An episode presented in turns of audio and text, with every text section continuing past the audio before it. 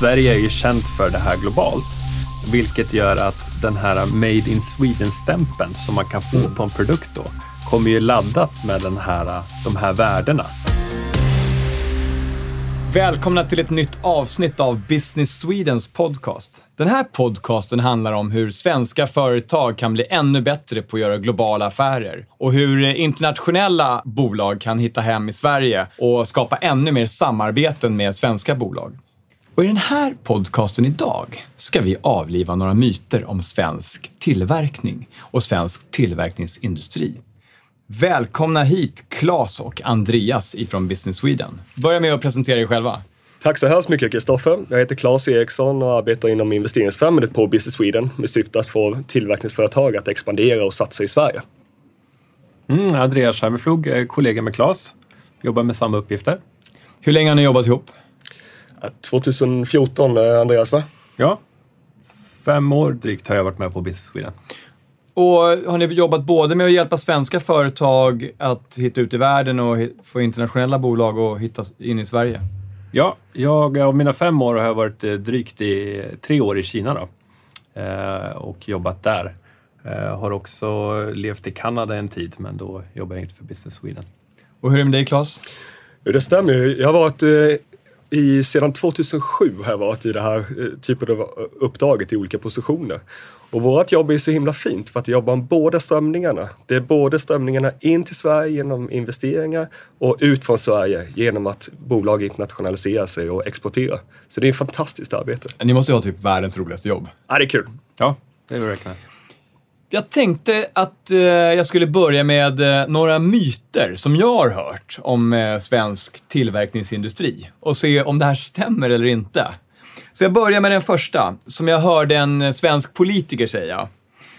Den svenska industrin, den är i stort sett borta. Ja, men det stämmer, det, det, det är helt falskt givetvis, den, den myten. Eh, det är, snarare så är ju industrin på, ex, jag skulle vilja påstå, rekordnivå när det gäller satsningar inom kapacitet. Så det är helt felaktigt givetvis. Andreas? Ja, nej, det är ett felaktigt påstående. Um, och eh, som Claes säger så är vi ju på rekordnivåer nu eh, vad gäller in nya investeringar i tillverkningsindustrin i Sverige. Och det är värt att bara sätta det lite i perspektiv. Att det är alltså 6,8 miljarder euro som tillverkningsindustrin satsade i Sverige förra året i kapacitetsinvesteringar. Det är rätt så stora volymer. Så svensk industri är alltså på uppgång istället för nedgång? Verkligen. Påstående nummer två arbetskostnaderna är, i Sverige är några av de högsta i världen. Ja, men det är likadant där. Det där är också en, en, en myt som har funnits länge och som fortfarande frodas i Sverige och internationellt. Och det, det, är, en, det är en rejält seglivad myt skulle jag påstå. Det, det, alltså det är ja, men ligger ingenting i det? Har vi inte höga löner i Sverige?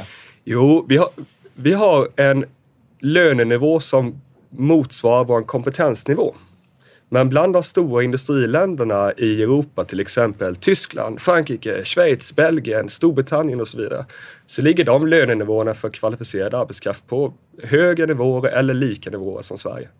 Vi pratar hellre om eh, produktivitet. Alltså vad får du per satsad, satsad krona? Och eh, lägger du till den dimensionen så får du mycket bättre avkastning på en satsad krona på en arbetare i Sverige än vad du får i våra konkurrerande länder. Just det, så man pratar om fel saker egentligen. Exakt. Ja. En annan myt som man hör när man är ute i världen, det är om Sverige, det är att eh, Sverige har de högsta företagsskatterna i världen. Stämmer det? Nej, det stämmer inte alls då, självklart. Det gäller att skilja på, på bolagsskatt och på eh, inkomst av tjänst, den beskattningen. Då. Vad är det folk tror? Hur, tror skatter... Ja, folk tror att vi har en bolagsbeskattning som ligger på 45 procent och det stämmer inte alls. Den är 21,4 procent. Eh, vilket är väldigt attraktivt och en ögonöppnare för många när de kommer hit och när vi träffar nya företag som kommer in här. Vilket eh, gör att vi är en av de, de länderna i Europa som har bäst eh, bolagsskatt helt enkelt, vilket är väldigt attraktivt. Vilka konkurrerar man med där? Är det Irland som har lägre bolagsskatt? Finns det några andra Ja, Irland har ju en, en, en europeiskt sett väldigt låg bolagsskatt på ungefär 12 procent. Och, och, den har varit så under lång, lång tid. Och det finns en historia bakom det där. Det, det som jag tycker är värt att nämna det är just också hur den här finansieras. Sverige har ju en av världens mest stabila och mest välmående ekonomier. Så som vi ofta pratar om så bolagsskatten finansieras genom att vi klarar av det i Sverige. Vilket gör att företag kan planera långsiktigt. Jag tar myt nummer fyra när vi ändå är på gång här. Det svenska facket är ökänt. Och det är, de är hårda i förhandlingar och det är ständigt återkommande strejker inom svensk tillverkningsindustri. Det där vet vi inte exakt var det kommer ifrån, men det är givetvis en myt. Sverige har otroligt få strejker. Eh, men många av de företag som vi pratar med, de lyfter just upp det svenska facket som en utmaning så att säga. Snarare så tycker ju många företag som är väletablerade i Sverige att det är precis tvärtom. Fantastiskt bra att ha en stark part att arbeta med som vill företaget väl. Andreas, hur mycket strejker är det? Det är väldigt få konflikter och som, som eh, Claes säger så finns det en, en bra samarbete mellan arbetsgivare och fack som är väldigt pragmatisk. Och vi fick frågan um, här för bara några veckor sedan från ett utländskt företag som ville ha mer exakta siffror på det här.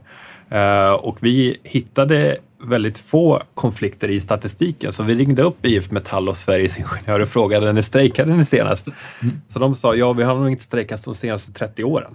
Och det var ett väldigt bra budskap att komma med till, till det här företaget. Jag, eh, jag tar myt nummer fem. Sverige håller på att ramla tillbaka på rankingen över konkurrenskraftig tillverkningsindustri.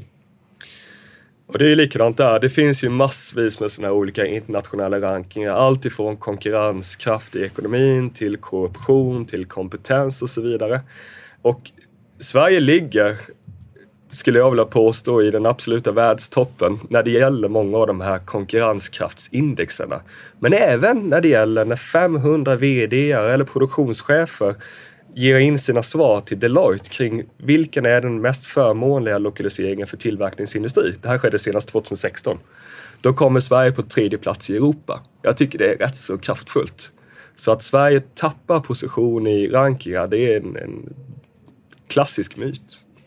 Ja, det är också viktigt att, att förstå att om vi tappar rankingar så, så är, ligger vi ganska stabilt inom topp fem ändå, globalt. Och när man tittar på den samlade bilden, om man jämför många olika rankingar och Sveriges position där, så kommer vi ut som absolut ledande i Europa om man tittar på den samlade bilden. Så om, om allt det här stämmer som ni säger, då borde det ju vara massor med företag som faktiskt interna både internationellt och svenska företag som inte flyttar ut sin produktion utan faktiskt väljer att behålla den. Har ni några konkreta exempel på det? Ja, det går ju tillbaka till vad Claes sa förut om att investeringarna är på rekordnivåer och en stor del av de investeringarna är vad vi kallar för expansionsinvesteringar. Företag som, som redan är etablerade i Sverige som väljer att fortsätta att satsa i Sverige. Exempel? Uh, ja, vi har många exempel som vi jobbar med, men uh, GE till exempel. Vi har Volvo. Mm. Vi har både Volvo Group och Volvo Cars. Uh, vi har um, AstraZeneca, AstraZeneca är ett sånt företag ja. som ett globalt företag. Mm. Funnits i Sverige länge men man ska ju ha liksom respekt för att de opererar på en fullkomligt global marknad. Ett annat sånt exempel är ju Pfizer som har en eh, stor produktionsanläggning i Strängnäs som investerade, tagit beslut om att investera 350 miljoner kronor det är en stor investering även för Pfizer som globalt bolag. Jag menar, för det här blir ju tydligare bevis egentligen än, än för ert jobb är ju på något sätt att sälja Sverige ändå. Men när, när internationella företag faktiskt fattar beslutet om att just ha sin tillverkning i Sverige, då blir det ju några som också dessutom livnär sig på att göra den här investeringen. Ja, och det är en viktig också sak, för man kan ju titta på att det finns det här att man, man växer där man är och där man en gång skapat någonting. Det finns en sån drivkraft. Men om vi tar Pfizer som exempel. Det är inte ett svenskt bolag, det är ett eh, amerikanskt bolag med en global närvaro. Då tittar de på vart har vi bäst förutsättningar för just den här investeringen? Och då har man valt att göra det här i Sverige. Jag tycker det är ett fantastiskt eh, betyg till Sverige och den svenska kompetensen och den svenska förmågan. Mm. De besluten sker ju ofta i ganska hård konkurrens då med andra länder där man har produktionsanläggningar och välja vilken anläggning ska vi satsa på. Det. När man tittar på andra argument som internationella företag ska använda sig av, eller svenska företag använder sig av när de då ska bestämma om var sin tillverkning ska ligga. Det pratas ju mycket om billig energi, eh, bra arbetskraft, hög utbild, utbildningsnivå. Vad är, det, vad, är det, vad, är, vad är det ni pushar för här? jag tycker det är viktigt att ta det här som du har Andreas, just med innovationssidan och testbäddssidan. För det är någonting som är svårt att bara investera sig in i. Det är någonting som finns så att säga i, i, en, i en kultur och i en, i en samarbetsförmåga. Jag tycker mm. den är värd att nämna. Mm. Uh, ja, det är höga trösklar att skapa sig de konkurrensfördelarna för andra nationer. Att investera i digital infrastruktur, investera i ett innovationsekosystem tar väldigt, väldigt lång tid att bygga upp. Och där, som vi sa förut, där ligger Sverige absolut framkant. Så att, ja, absolut Claes, det är viktiga aspekter och blir än mer viktigare i det här skiftet vi ser mot, i våran värld, och smart industri. Eh, där de här faktorerna blir allt mer viktigt för, för företagen. Med smart industri, Sverige har ju under lång, lång tid varit ledande på att tillverka, ja, just på smart industrilösningar. Kan du berätta lite mer om det? Ja, absolut. Det är ju ett, ett skifte som pågår då genom att, att, om man förenklar, att, att en fabrik idag håller på att bli helt digitaliserad. Därtill så har vi strömningar som vi brukar beskriva som en regionalisering av ekonomin. Och det som blir konkurrensfördelar då, det är snabbhet. Hur snabbt kommer du ut på marknaden? Hur snabbt kan du anpassa dina produkter utifrån kundens och marknadens krav Eh, och komma ut med nya produkter? Hur eh, bra funkar logistiken? Eh, har du en infrastruktur för, på plats för att ha en, en, digital produktion? Men också att du har en möjlighet att komma in i de ekosystemen du behöver. För mycket, mångt och mycket handlar om att utveckla nya produkter som kanske ligger utanför så att säga kärnan i företaget. Så när du pratar om ekosystem här, då kan det vara startups eller andra ingenjörsföretag med smarta lösningar som faktiskt kan få ditt företag att gå ännu bättre? Ja, eller samarbete med universitet eller samarbete med institut för att utveckla nya produkter. Det kan handla om att göra maskinerna uppkopplade till exempel och det saknar man kompetensen för att göra eller att man inte kan utveckla det tillräckligt snabbt för att få ut den här produkten på marknaden. Och det som många företag lyfter upp också som gör den här typen av FoU-satsningar i Sverige, vilket vi också ser. Bland annat Axo Nobel som gjorde en stor investering i eh, FoU här för förra året. De lyfter fram en mjuk faktor som, som, som är en stor konkurrensfördel för Sverige som är väldigt svår att kopiera och det är vår samarbetskultur. Hur enkelt de tycker att det är för dem att hitta eh, nya konstellationer och samarbeta kring projekt. Jag, jag, tycker det är viktigt att addera också, precis som Andreas säger, den här förmågan att samarbeta. För det gäller ju också inom organisationerna. Där Sverige har en lång tradition av platta organisationsstrukturer. Och de här platta organisationsstrukturerna har ett antal fördelar. En sak som jag tycker är värt att nämna det är att det är likadant där. Det är svårt att investera pengar i att förändra en organisationskultur. Det tar tid och det är bara det det tar. Det går inte att köpa sig en organisationskultur. Och den är också viktig för att då får vi en möjlighet att FoU-avdelningen kan samverka med produktionsavdelningen till exempel. För att just som Andreas sa, möjliggöra de här snabba förändringarna i produktionen. Att helt plötsligt ska en vara vara blå. Dagen efter ska den vara grön eh, och så vidare. Och den andra delen är just den här förmågan att kunna jobba med andra organisationer och att man möts med ett syfte att lösa ett problem eller skapa en lösning. Istället för att bygga de här hierarkiska nivåerna där det tar oerhört lång tid att få ner det till tjejen eller killen som faktiskt ska utföra det. En annan sak som jag tänker på, det är det här med eh, att allt mer företag tycker att etik är viktigt, särskilt i de tillverkande länderna. Vi ser företag efter företag i världen få smällar av att de tillverkar på oetiska sätt. Hur jobbar Sverige med det här? Eller hur kan man använda Sverige som varumärke kring etiskt korrekt och korruption och allt det där. Hur, hur, hur ligger vi till där? Jag kan bara ta snabbt där, så, så, är, så är det någonting som vi ska vara väldigt stolta över i Sverige. Alla länder har sina utmaningar, det är ju bara att konstatera. Men Sverige har, ligger väldigt långt framme i sin transparens, i sitt arbete med korruption. Eh, och det börjar få mer och mer avtryck i de internationella sammanhangen när man tittar på vart man ska sätta sin produktion. Det läggs i, vi var senast nu i förra, förra veckan i ett möte med just ett företag där vi lyfte upp CSR-frågorna och det också står väldigt tydligt i bolagets eh, årsredovisning att man tittar på man placerar sina kapacitetsinvesteringar där det finns en bra CSR-miljö. Man tänker så att säga inte vad händer idag utan snarare hur ser vi till att om tio år eller fem år att vi finns på en plats där vi har en bra CSR-miljö. Och jag kan bara tillägga där att Sverige är ju känt för det här globalt. Vilket gör att den här Made in Sweden-stämpeln som man kan få mm. på en produkt då kommer ju laddat med den här, de här värdena när man ja, säljer produkter. Det är det jag menar. Det verkar ju vara ett väldigt enkelt sätt att eh, skapa kredibilitet i sitt varumärke genom att ha den här Made in Sweden-stämpeln. Verkligen. Och, och, och, förmodligen värt ganska mycket pengar också. Ja, definitivt. Mm. Det, är, det är en premium på produkten som, som kommer med tillverkning i Sverige. Och där eh, skulle också vilja lyfta upp lite där att vi har ju den, eh, man kan kalla det för turen, eh, att vi har ett elsystem som är till större delen fritt från koldioxid.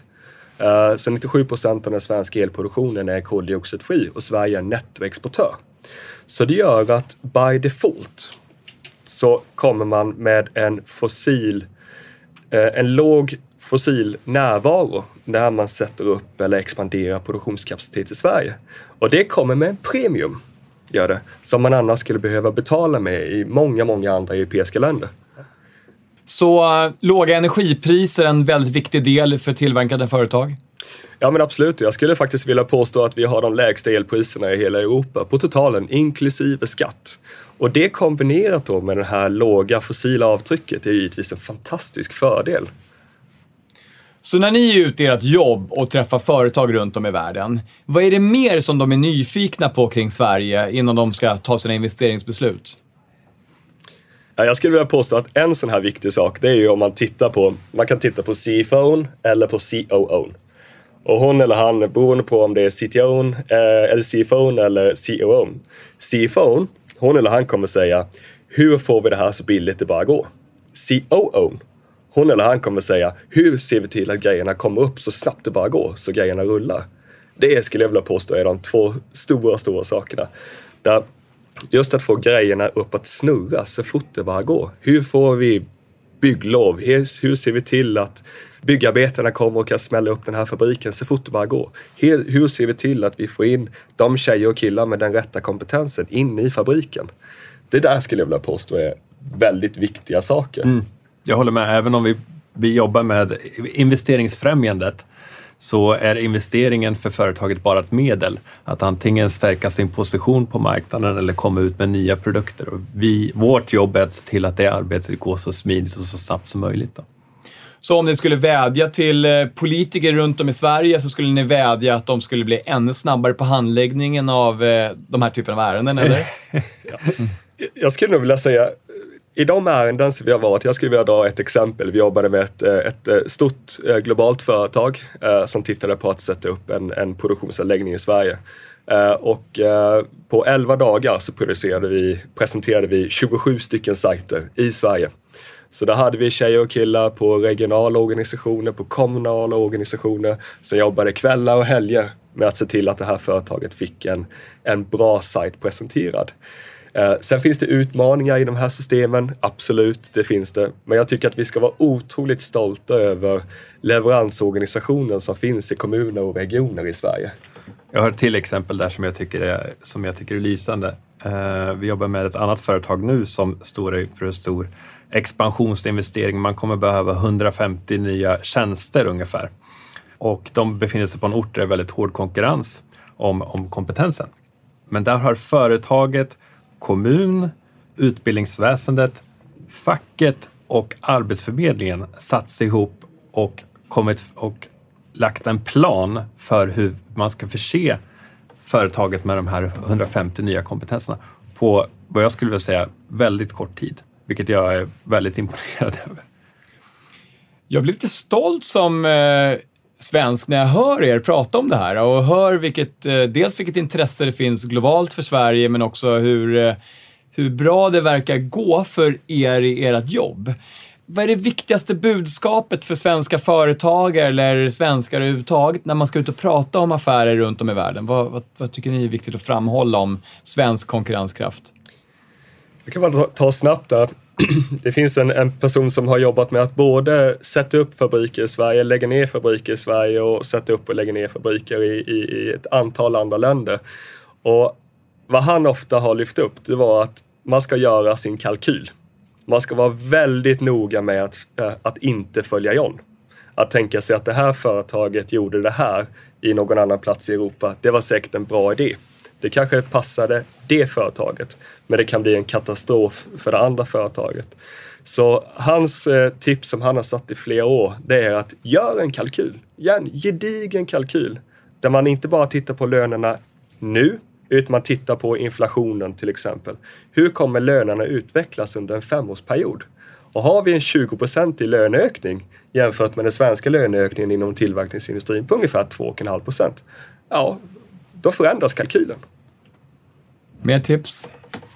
Eh, nej, men det, det, kan jag bara understryka och eh, vi är helt transparenta eh, i den faktan som vi presenterar. Och vi hjälper självklart företaget att bygga rätt beslutsunderlag. Men vi vill att besluten som företagen tar är absolut bäst för företaget. Eh, och då är vi väldigt glada över att ja, Sverige oftast kommer ut i topp där. Så är det absolut tillverkningsindustrin är ju på en stor förändringsresa och så har det varit under hundra år, men det går ju snabbare än någonsin just nu. På vilket sätt påverkar det här Sveriges konkurrenskraft som ett land för tillverkningsindustrin? Ja, men det stämmer ju. Alltså, marknaden har ju ännu större krav än vad man tidigare haft och det finns möjliggörande teknologier som skapar den här möjligheten att få eh, skräddarsydda produkter på en väldigt kort tid.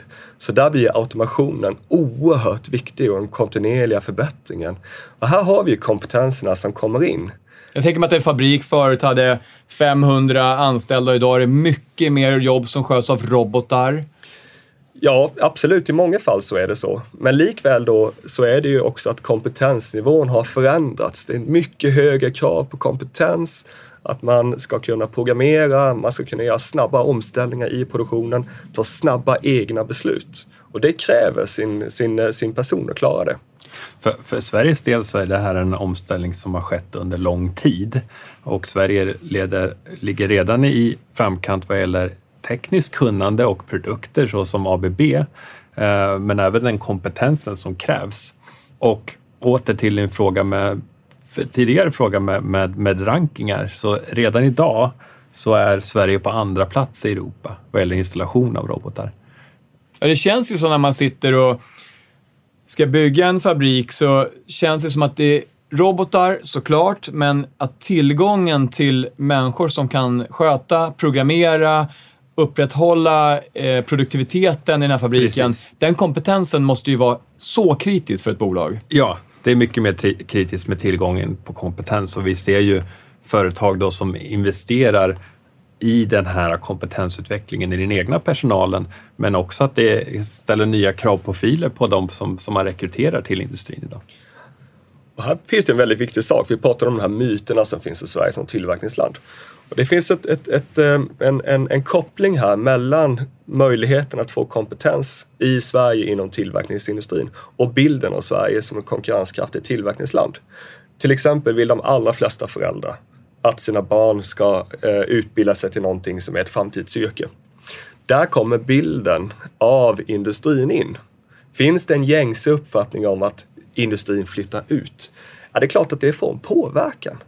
Ser man istället industrin och tillverkningsindustrin som en framtidsbransch, ja, det är klart att det får en påverkan. Och det är precis där vi är. Fabrikerna i Sverige idag ser i de allra flesta fall inte ut som de såg ut för 20 år sedan. Det är en helt annan situation. Men många lever kvar i den här 20 år gamla bilden. Så nu har vi ju puffat lite grann för svensk tillverkningsindustri. Vad finns det för utmaningar vi har i Sverige? Jag tycker en sån utmaning som eh, Sverige tillsammans med många andra framstående industrinationer kämpar med, det är att få mer eh, människor att utbilda sig till yrken som är kopplade till tillverkningsindustrin. Industrin behöver många, många kvalificerade ingenjörer. Och det är någonting som man behöver satsa ännu mer på. Där finns en viktig sak från industrins sida också, att visa på vilken framtidsbransch det här är. Men det handlar om kvalificerade ingenjörer, kvalificerade maskinoperatörer, montörer och andra delar, andra kompetenser. Så det är oerhört viktiga för att Sverige ska fortsätta hålla sin position som tillverkningsnation. Andreas, i ert jobb så åker ju ni ut och när företag ska investera, åker ni ut och konkurrerar mot andra länder. Hur funkar det? Ja, det stämmer. Det här uh, skiftet som vi befinner oss inom, det är en utmaning som alla våra konkurrenter står inför i Europa. Då tänker jag på andra framstående industrinationerna. Och konkurrensen är stentuff. Eh, vi tävlar med, med eh, andra länder om att vinna de här investeringarna. Eh, och vi är ute där på fältet varje dag och möter våra motsvarigheter från Finland, från Danmark, från, från Tyskland till exempel. Och där vi ser att vi har vår största konkurrensfördel är när vi lyckas samarbeta med alla de här aktörerna som krävs för att landa ett sånt här case, en sån här investering. Och då är det inte bara jag och Claes, utan då är det många andra på aktörer på central nivå, på lokal nivå, ner på kommunnivå, på regional nivå som krävs för att lyckas få ihop ett sånt här business case och landa de här investeringarna. Så stenhård konkurrens, alla vill ha de internationella företagen till sig. Och ni, ni är, är ni som ett så här fotbollslag nästan som är ute och ska vinna över Tyskland då? Eller hur funkar det? ja, verkligen. Ja. är, är, är, det ni som är Zlatan i de här lagen? Nej, det, det, är väl lätt att, det, det är kanske att säga för mycket, men det är väldigt många som jobbar med det här i Sverige, så det är inte bara jag och Andreas, utan vi är fler och fler kollegor på Business Sweden som jobbar med precis det här. Uh, och det är regionala organisationer kommunala organisationer som jobbar med det här. Så vi är många såklart. Det, det, det är inte bara jag och Andreas. men men, men det, det, är en, det är en oerhört hård konkurrens uh, och ju mer vi kan samlas ihop och kraftsamla, desto större är sannolikheten att vi kan hävda oss i en oerhört eh, hög internationell konkurrens. Klas, jag tycker det var en utmärkt avslutning på den här podcasten. Och jag känner mig eh, extra inspirerad efter att ha pratat med er och jag känner lite hopp inför eh, svensk tillverkningsindustri som jag innan jag träffade er trodde var på väg ner. Men nu har jag ju fått bevisat att det är helt tvärtom. Vad bra, då har vi lyckats. Ja, och att eh, internationella bolag allt mer börjar titta på att göra sina investeringar på Sverige och på den nordiska marknaden. Claes och Andreas, tack för att ni tog er tid och var med i Business Swedens podcast idag. Tack så jättemycket. Tack så hemskt mycket.